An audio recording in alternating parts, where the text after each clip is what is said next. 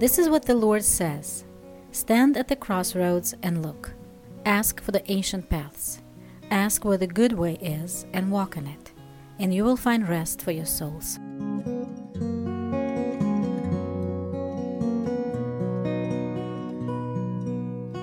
Hello, friends, and welcome back.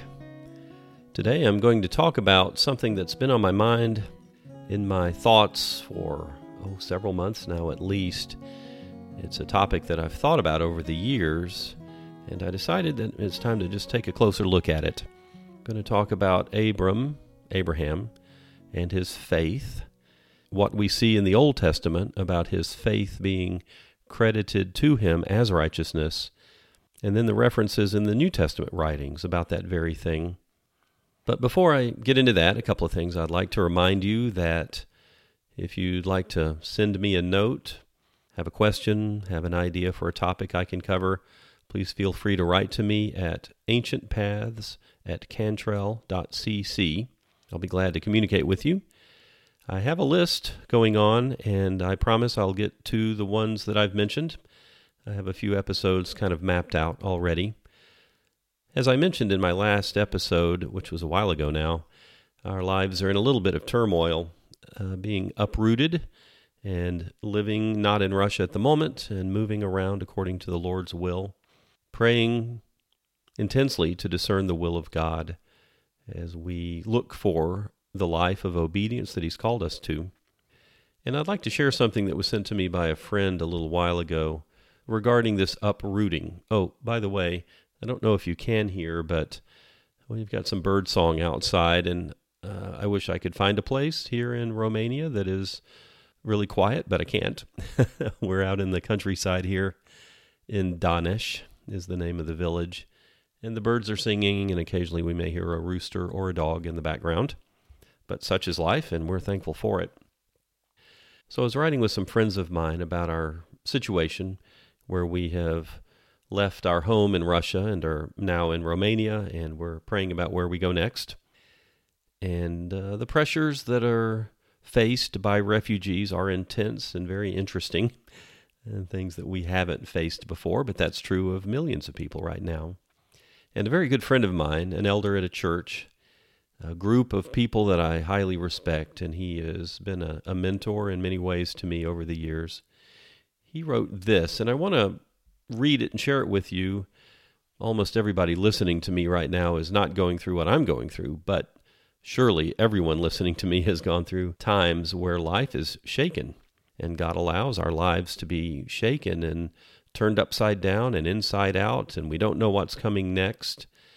And all of the things that we thought we could depend on that were stable and secure are no longer stable and secure.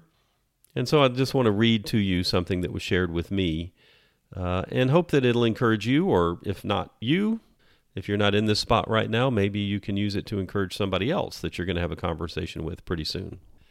So, this is what my friend wrote. I'll read all of it and have a few comments afterwards. So, here's what he said I've never experienced anything like that, but we have had our uprootings over the years, and while painful to one degree or another, the Lord always works His good purpose through them in bringing us closer to Him and purifying us as vessels for His purpose. All who truly serve Him are on a continual exodus, going outside the camp, because here we have no continuing city, and we long for the heavenly.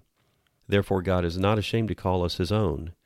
But again, I do not say that to minimize the pain, but to the contrary.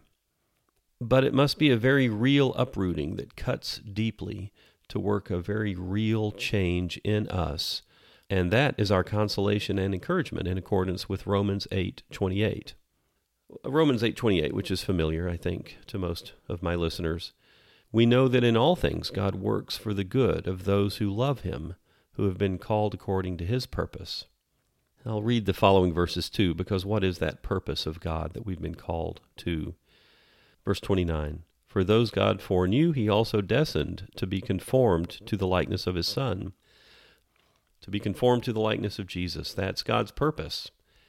And as I've spoken about pretty often in Hebrews chapter 12, the lesson that we learn, the encouraging word that we learn is that God uses these intense difficulties in our lives to shape us and discipline us and form us so that we can share in His holiness. We can be more and more like Jesus if we will allow those hardships to do their work in our hearts. That's the key. If we'll abide, there is a really good harvest of righteousness and peace if we'll allow ourselves to be trained by the difficulties that He allows us to go through. There are a couple of things in what my friend wrote that I really like. All who truly serve Him are on a continual exodus. Amen. Because here we don't have a home and we long for a heavenly home. And my friend also said that it must be a very real uprooting that cuts deeply to work a very real change in us. Amen. If we want to walk with the Lord, and there's an if there, if we choose to be disciples, then there will be times of very real uprootings and deep cuts to the roots that we have in this world, because this is not our world, and this world is not the kingdom of God. We can be in this world, but not of this world. And He'll cut those roots, and it'll hurt, and it'll be a deep work. But we are consoled and we're encouraged because God's promise is that through all of these things, He'll work for good if we love Him and if we're willing to walk in accordance with His purposes. Good, amen. So, let's always keep our eyes on the Lord and His truth. Let's look beyond the facts that are before us to the truth of God and trust that He is doing His eternal work in it all. Okay, now I'd like to turn to this discussion about Abraham and faith. And I'm going to read a lot of scripture today because we need to hear what God says and not what we think He says. And certainly don't want to talk about what we think about what He says. and sometimes we'll even have sermons or teachings or books that talk about what we think He ought to say but we should look at the scripture and see what he really says. And as I've done this study, it's given me a much deeper sense of thanksgiving, of gratitude, to see from God's perspective both his righteousness and his grace, his love and his purity.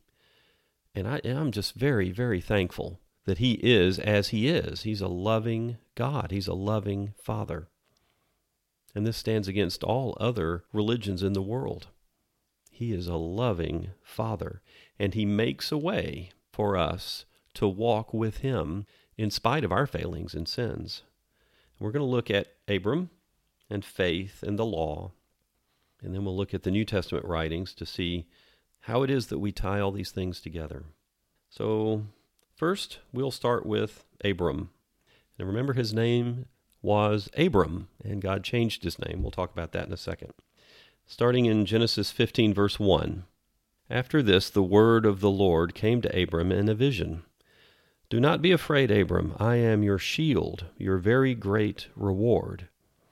But Abram said, O sovereign Lord, what can you give me, since I remain childless, and the one who will inherit my estate is Eliezer of Damascus? And Abram said, you have given me no children, so a servant in my household will be my heir. Then the word of the Lord came to him This man will not be your heir, but a son coming from your own body. He will be your heir. And he took him outside, and he said, Look up at the heavens, and count the stars, if indeed you can count them. And then he said to him, So shall your offspring be. Verse 6 Abraham believed the Lord and he credited it to him as righteousness. I'll make one point here. In the Old Testament translations, you'll often see the word Lord in all capital letters, and that's actually a substitution for the word uh, Yahweh or Jehovah. That's the name of God. That's what he calls himself. I am who I am. And in order to avoid misstating the name of God or even saying it. They'll substitute the word Lord. But this is a personal God speaking with Abram. Jehovah, Yahweh, is speaking with Abram. And in verse 6, we see that Abram believed in Yahweh, and Yahweh credited that faith to Abram as righteousness. Now, I want to point out that Abram did not put his faith in a doctrine or a belief system. He put his faith in the living God.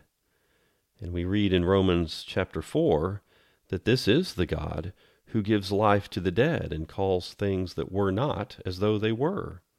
And that Abram was fully persuaded that God had the power to do what he had promised. And this is why this faith was credited as righteousness. God doesn't call us to put our faith in a belief system or a religious set of activities or rites. He doesn't call us to put our faith in particular doctrines. He calls us, and He loves it when we put our faith in Him, the living God, who has the ability to do what He promises. So, this is an encouragement to me and for all of us that God is not looking for a people who will put their faith in acting the right way, our ability to act correctly, or put our faith in a certain belief system or a doctrine. He's calling us to put our faith in Him, in His personality, in His strength, in His promises. Amen. And God makes this promise to Abram in chapter 15. And in chapter 17, God gives Abram instructions about circumcision, which is the outward sign of this promise, of this covenant. So I want to point out that circumcision doesn't come first. It's a sign of this covenant where God has made a promise and God is going to fulfill that promise, and Abram believes him and puts his faith in the living God. And of course, in the New Testament, we understand that this circumcision of the flesh under this Abrahamic covenant, under the new covenant, becomes a circumcision of the heart, internal, cutting away this worthless flesh so that we can be the children of the promise. So in chapter 17, we read When Abram was 99 years old, Jehovah appeared to him and said, I am God Almighty. Walk before me and be blameless. I will confirm my covenant between me and you, and will greatly increase your numbers. Abram fell face down, and God said to him, As for me, this is my covenant with you. You will be the father of many nations. No longer will you be called Abram. Your name will be Abraham, for I have made you a father of many nations. I will make you very fruitful. I will make nations of you, and kings will come from you. I will establish my covenant as an everlasting covenant between me and you and your descendants after you for the generations to come, to be your God and the God of your descendants after you. The whole land of Canaan, where you are now an alien, I will give as an everlasting possession to you and your descendants after you, and I will be their God. And then God said to Abraham, As for you, you must keep my covenant you and your descendants after you for the generations to come. And this is my covenant with you and your descendants after you, the covenant you are to keep. Every male among you shall be circumcised. You are to undergo circumcision, and it will be the sign of the covenant between me and you. So here God renames Abram and gives him the name Abraham, Abraham. And why is that? Well, the answer is actually in the meaning of those names.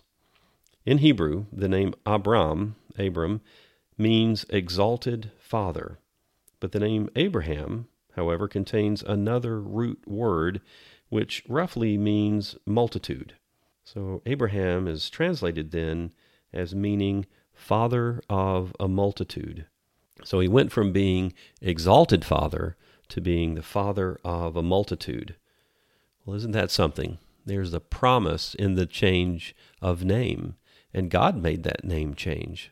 Abram didn't choose it. God chose it for him before any of this had been worked out in this world, in the flesh, in reality, we could say. Though when God speaks something, it is real.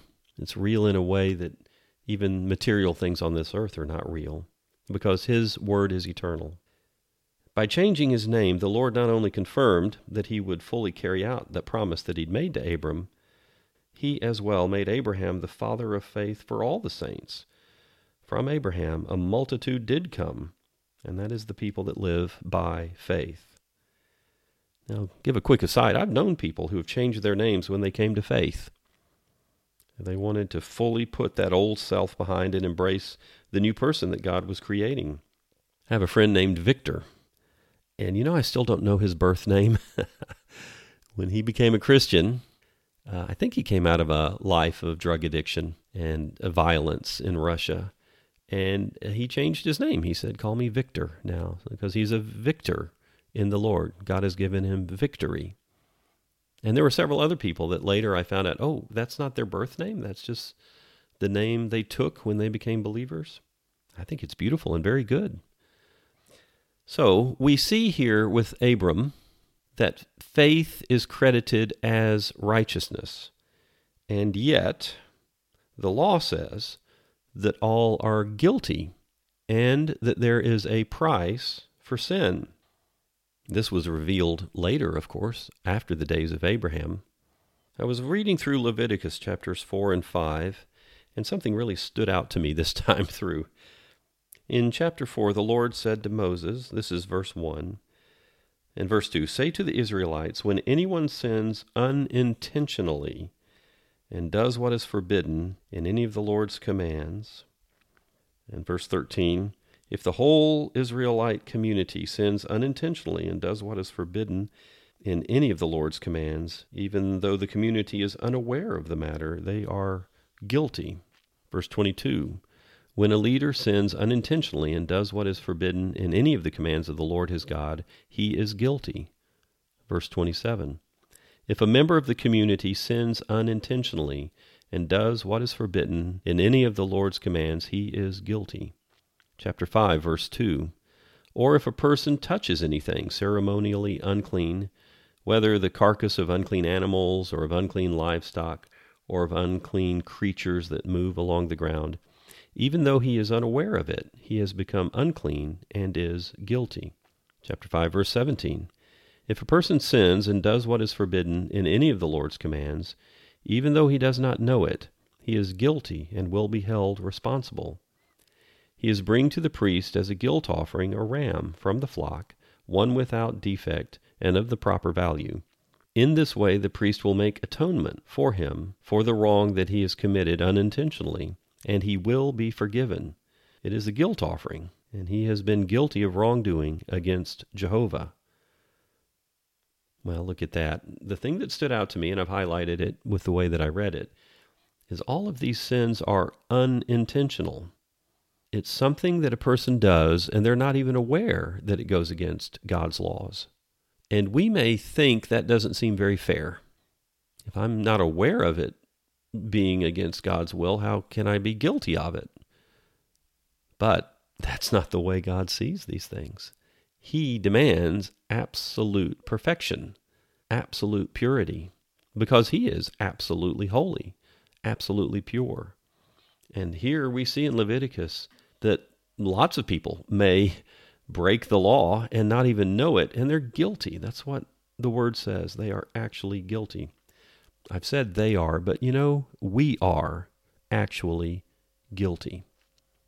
Any time that we break one of God's rules or do something that is not in accordance with His will, and anything that is not of faith is sin, then we are guilty before Him, even if we do it unintentionally. Even if we don't know it, we're responsible before God. And here in chapter 5, verse 17 and following, we see that God said, Well, you need to bring a guilt offering, a ram, to make atonement for the wrong that was committed unintentionally. And he promises he will be forgiven. Well, now's a good time to talk about atonement. And I've heard it said quite a bit, and I actually used to think this way as well, just because I was taught this way that within the word atonement are the words at one meant. That atonement is being at one with God, which is true, but uh, perhaps a better word for atonement or understanding of atonement is recompense. That atonement is a price that's paid, and there's a recompense, there's a price for sin. And this making of a guilt offering restores that right relationship. But it's not just at one meant there's a cost to sin. And as I've said before, God does not forgive sin unless it's been paid for. I was recently speaking on the covenants at a Romanian church, and uh, the pastor was interpreting for me into Romanian. And I played this little word game here. I said, God does not forgive sin. And looked at him, and he had this panicked look in his eyes like, did Mike really say that? And should I translate that? And so I had to say, go ahead, I've got more to say. God does not forgive sin unless it has been paid for.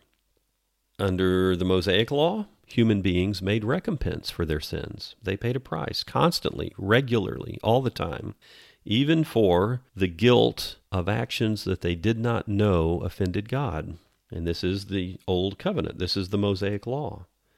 Until this time, no one on earth knew how holy and righteous the Creator is. And the law, the Mosaic Law, shows us how crooked we are by showing how straight Jehovah is. This is the law. And God gave it, we're told, so that it would show us our need and drive us to Jesus. Show us our need for a Messiah and a Savior. Some perfect sacrifice that could be made forever, once for all. Now we'll come to the new covenant, and I've spoken about this many times, but perhaps there are listeners who haven't listened to my extended teaching on the covenants. It's always good to be reminded about this. So I'll read Jeremiah chapter 31, starting in verse 31. The time is coming, declares the Lord, when I will make a new covenant with the house of Israel and with the house of Judah.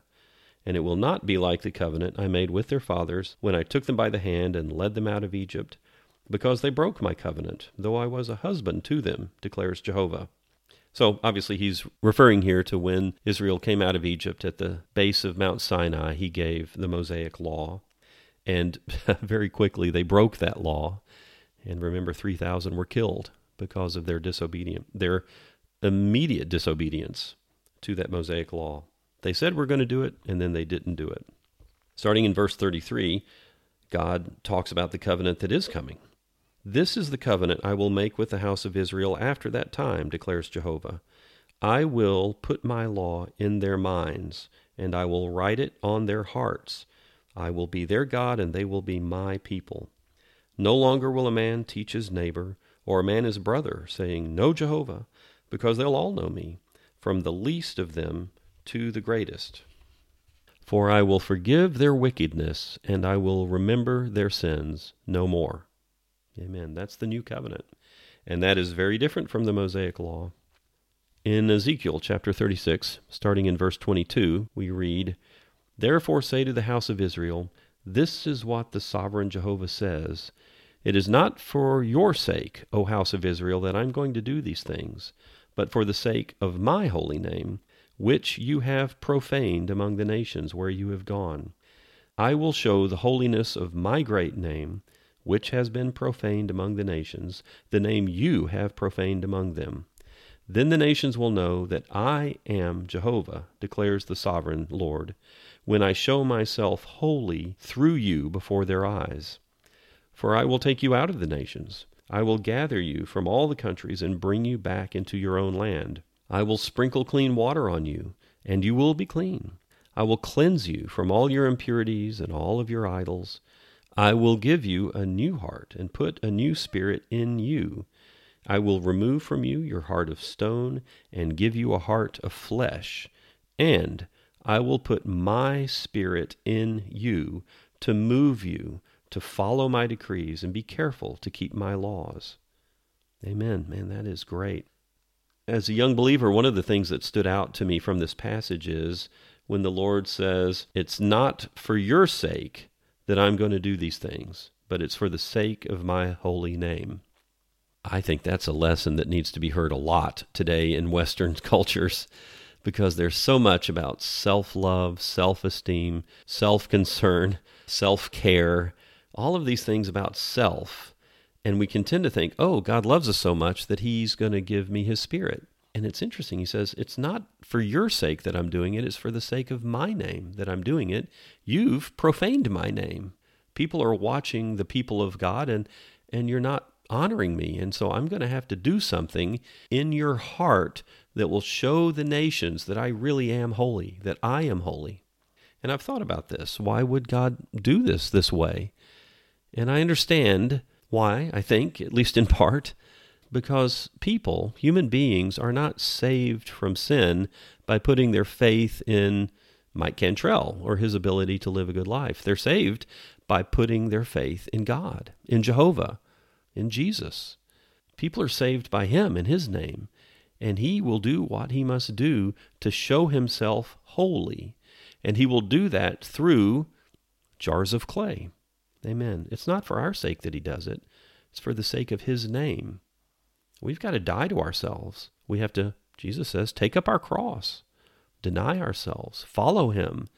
And it's for the sake of his name that he'll do these things because he really desires everyone to be saved, everyone to be set free from the bondage of sin and the fear of death.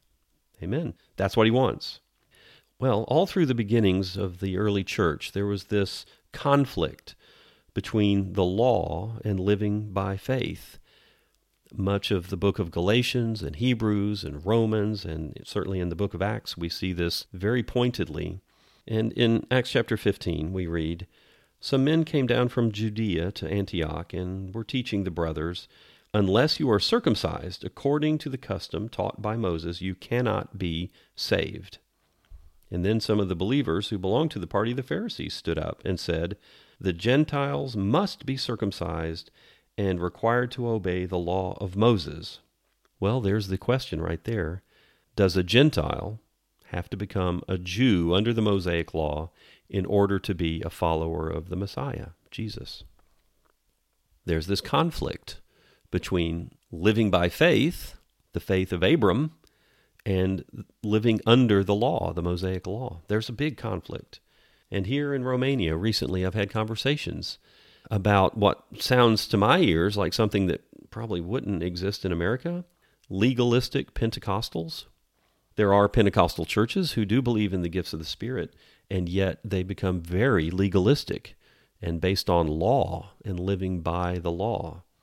And of course, there are Seventh day Adventists who, at least in this area, some have said to local congregations here, you are not a true Christian because you do not keep a Saturday Sabbath. They're putting the New Testament believers underneath the law. And that was a big issue. And of course, in Acts chapter 15, there's a decision that's made. It is my judgment, therefore, that we should not make it difficult for the Gentiles who are turning to God. The decision of the early church and the message that needs to be shared today in churches all over the globe Christians, new covenant Christians, are not under that Mosaic law. It's done, it's obsolete, it's been fulfilled, its role has been accomplished, but we are no longer under it. So, how do we resolve this tension between living by faith and living by the law? Well, we have to come back to Abram. This is the resolution. And in Romans chapter 3, the tail end of chapter 3, and going into chapter 4, we read For we maintain that a man is justified by faith apart from observing the law. Is God the God of the Jews only? Is he not the God of Gentiles too? Yes, of Gentiles too. Since there is only one God who will justify the circumcised by faith and the uncircumcised through that same faith. Do we then nullify the law by this faith? Well, not at all. Rather, we uphold the law. What then shall we say that Abraham, our forefather, discovered in this matter?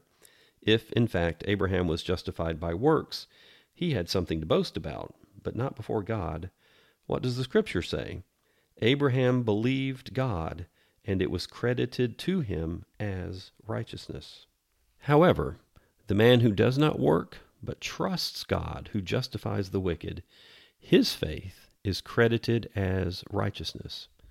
David says the same thing when he speaks of the blessedness of the man to whom God credits righteousness apart from works, when he says, this is in verse 7 Blessed are they whose transgressions are forgiven, whose sins are covered.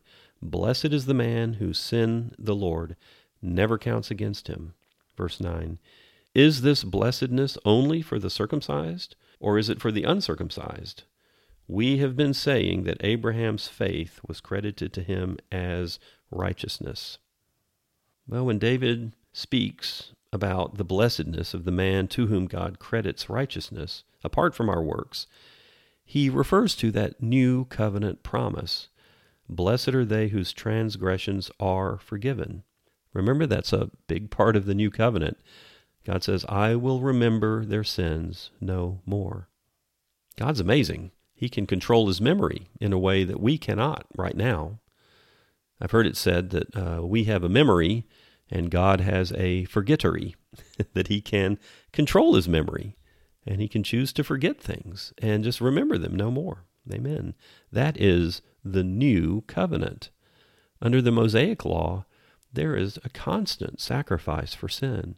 Those sins are remembered and they're counted and watched, even the ones we don't know that we're committing. But under the new covenant, when we have faith in the Messiah, God promises to put his spirit in us and he'll remember those sins no more. Amen. That's really beautiful. In verses 20 through 24, here in Romans chapter 4, we read, And yet Abraham did not waver through unbelief regarding this promise of God, but was strengthened in his faith, and he gave glory to God, being fully persuaded that God had power to do what he had promised. And this is why it was credited to him as righteousness. The words it was credited to him were written not for him alone, but also for us, to whom God will credit righteousness, for us who believe in him who raised Jesus our Lord from the dead. This is what the Word of God says. Those words were not for Abram alone, they're for us, those of us, we Gentiles and Jewish believers, who put our faith in the God who raised Jesus from the dead. Amen. Well, I want to spend a little bit of time now in the book of Galatians because this really addresses the issue quite clearly. And it shows us how this was a very big issue in the early church. In Galatians chapter 3, verse 1, You foolish Galatians, who has bewitched you? Before your very eyes, Jesus Christ was clearly portrayed as crucified. Now, as I go into the next section, I want you to listen for the contrasts between observing the law and faith, and the contrast between human effort and living by the Spirit. Verse 2 I would like to learn just one thing from you. Did you receive the Spirit by observing the law or by believing what you heard? Are you so foolish? After beginning with the Spirit, are you now trying to attain your goal by human effort? Have you suffered so much for nothing, if it was for nothing? Does God give you His Spirit and work miracles among you because you observe the law or because you believe what you heard. And now, Paul again says, let's consider Abraham. Verse 6 Consider Abraham. He believed God, and it was credited to him as righteousness. Understand then that those who believe are children of Abraham. The scripture foresaw that God would justify the Gentiles by faith and announced the gospel in advance to Abraham. He said, All nations will be blessed through you. Amen. I want to go back just a little bit and look at these contrasts that Paul is making. There are two sides here, two attitudes that are in conflict with one another observing the law or believing. Those two things are in contrast with one another. Living by the Spirit or trying to attain this goal of righteousness by human effort. Those two things are in contrast with each other. Observing the law and belief. And this word here is that those who believe, those who live by faith, are the children of Abraham. As far as I know, I'm not related by blood to Abraham. I'm not a Jew. I'm not a Hebrew. But I am grafted into that family because I live by faith. So now we move into the next section here of Galatians chapter 3. And let's notice the contrasts, a different set of contrasts, between being blessed and cursed. Paul writes in verse 9 So those who have faith are blessed, along with Abraham, the man of faith. All who rely on observing the law are under a curse, because it is written, Cursed is everyone who does not continue to do everything written in the book of the law. I want to stop right there because Paul is quoting scripture, and I guess in my past I used to think, well, surely it doesn't really mean we have to do everything written in the book of the law. But here in Deuteronomy chapter 27, it says, Cursed is the man who does not uphold the works of the law by carrying them out. Cursed is everyone who does not continue to do everything. In other places, God says, if you don't keep the law perfectly, then you are cursed. If you keep it perfectly, then you'll be blessed in many ways. But if you don't keep everything, every single law, then you'll be cursed. That's God's level of perfection, his expectation of perfection. Amen. That's a big deal. Those who have faith are blessed, along with Abraham, who is the man of faith. But everybody who relies on observing the law to please God or to find righteousness, they're under a curse because no one keeps the law perfectly. Because, as we've seen, there are times when we break the law and we don't even know it. It's unintentional. We're unaware, but we're still guilty. That's why in John chapter 3, it very clearly says that everyone is heading to destruction, and Jesus came to save. He didn't come to condemn, he came to save, because everyone is already condemned. Verse 11 Clearly, no one is justified before God by the law, because, here Paul quotes, the righteous will live by faith. That's in Habakkuk chapter 2. Continuing in verse 12, the law is not based on faith. On the contrary, here's a quote The man who does these things will live by them. That's Leviticus chapter 18. So you see, there's a difference between faith and doing the law, keeping the law. If you keep the law, that's in contrast to faith. Verse 13 Christ redeemed us from the curse of the law by becoming a curse for us. For it is written, Cursed is everyone who is hung on the tree. That's Deuteronomy chapter 21. Verse 14 He redeemed us in order that the blessing given to Abraham might come to the Gentiles through Christ Jesus, so that by faith we might receive the promise of the Spirit. That is the Word of God. By faith we can receive the promise of the indwelling Spirit, that new covenant promise, not by human labor. It is a gift. The Spirit is a gift. It's not wages, it's not a salary. The wages of sin is death. When we sin, we get paid what we deserve, and that payment is death.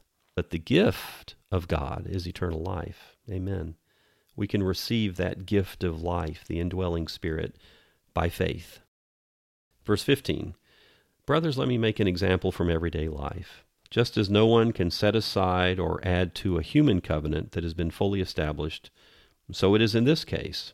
And I've said it before when somebody writes their last will and testament before they die, it's a covenant. The word testament and covenant mean the same thing.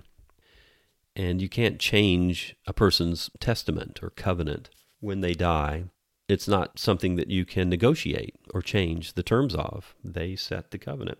And this is true here. Paul is saying it. We understand it also. Okay, verse 16. The promises were spoken to Abraham and to his seed. The scripture does not say into his seeds, meaning many people, but to your seed, meaning one person who is Christ. And what I mean is this, Paul says. The law, introduced 430 years later, does not set aside the covenant previously established by God, and does not do away with that promise. For if the inheritance depends on the law, then it no longer depends on a promise. But God, in His grace, gave it to Abraham through a promise. Amen. Here we see the contrast again. The promise is made to Abraham, his faith is credited as righteousness, the law is introduced over 400 years later, but it doesn't set aside that previous covenant. And this inheritance of what God is going to give his people, the promise to Abraham, does not depend on the law. It depends on a promise. So, this brings up a question, and Paul answers it. What then was the purpose of the law? This is in verse 19. The law was added because of transgressions until the seed to whom the promise referred had come. The law was put into effect through angels by a mediator. A mediator, however, does not represent just one party, but God is one. Is the law therefore opposed to the promises of God? Well, absolutely not. For if a law had been given that could impart life, then righteousness would have certainly come by the law. But the scripture declares that the whole world is a prisoner of sin, so that what was promised, being given through faith in Jesus Christ, might be given to those who believe. Verse 23 Before this faith came, we were held prisoners by the law, locked up until faith should be revealed. So the law was put in charge to lead us to Christ, that we might be justified by faith. And now that faith has come, we are no longer under the supervision of the law. Well, this is why I said earlier that I was going to read the scripture and see what God says about it instead of what I think about what he said about it or instead of what I think he ought to have said about it. The law was put in charge to lead us to Christ, that we might be justified by faith. And now that that faith has come, we are no longer under the supervision of the law. The Mosaic Law that legalistic system was temporary. It was for a time, and it was put in place to lead us to the Messiah, to show us our need for a Messiah. Now, anyone who's thought about this a little bit knows that there is something that appears to be a contradiction when James brings up this very topic. So I want to turn to James chapter 2 here, see what James has to say about it. What good is it, my brothers, if a man claims to have faith, but he has no deeds? Can such a faith save him? Suppose a brother or a sister is without clothes and daily food. If one of you says to him, Well, go, I wish you well, keep warm and well fed, but does nothing about his physical needs, well, what good is that? In the same way, faith by itself, if it is not accompanied by action, is dead. Well, someone might say, You have faith, I have deeds. Well, show me your faith without deeds, and I'll show you my faith by what I actually do.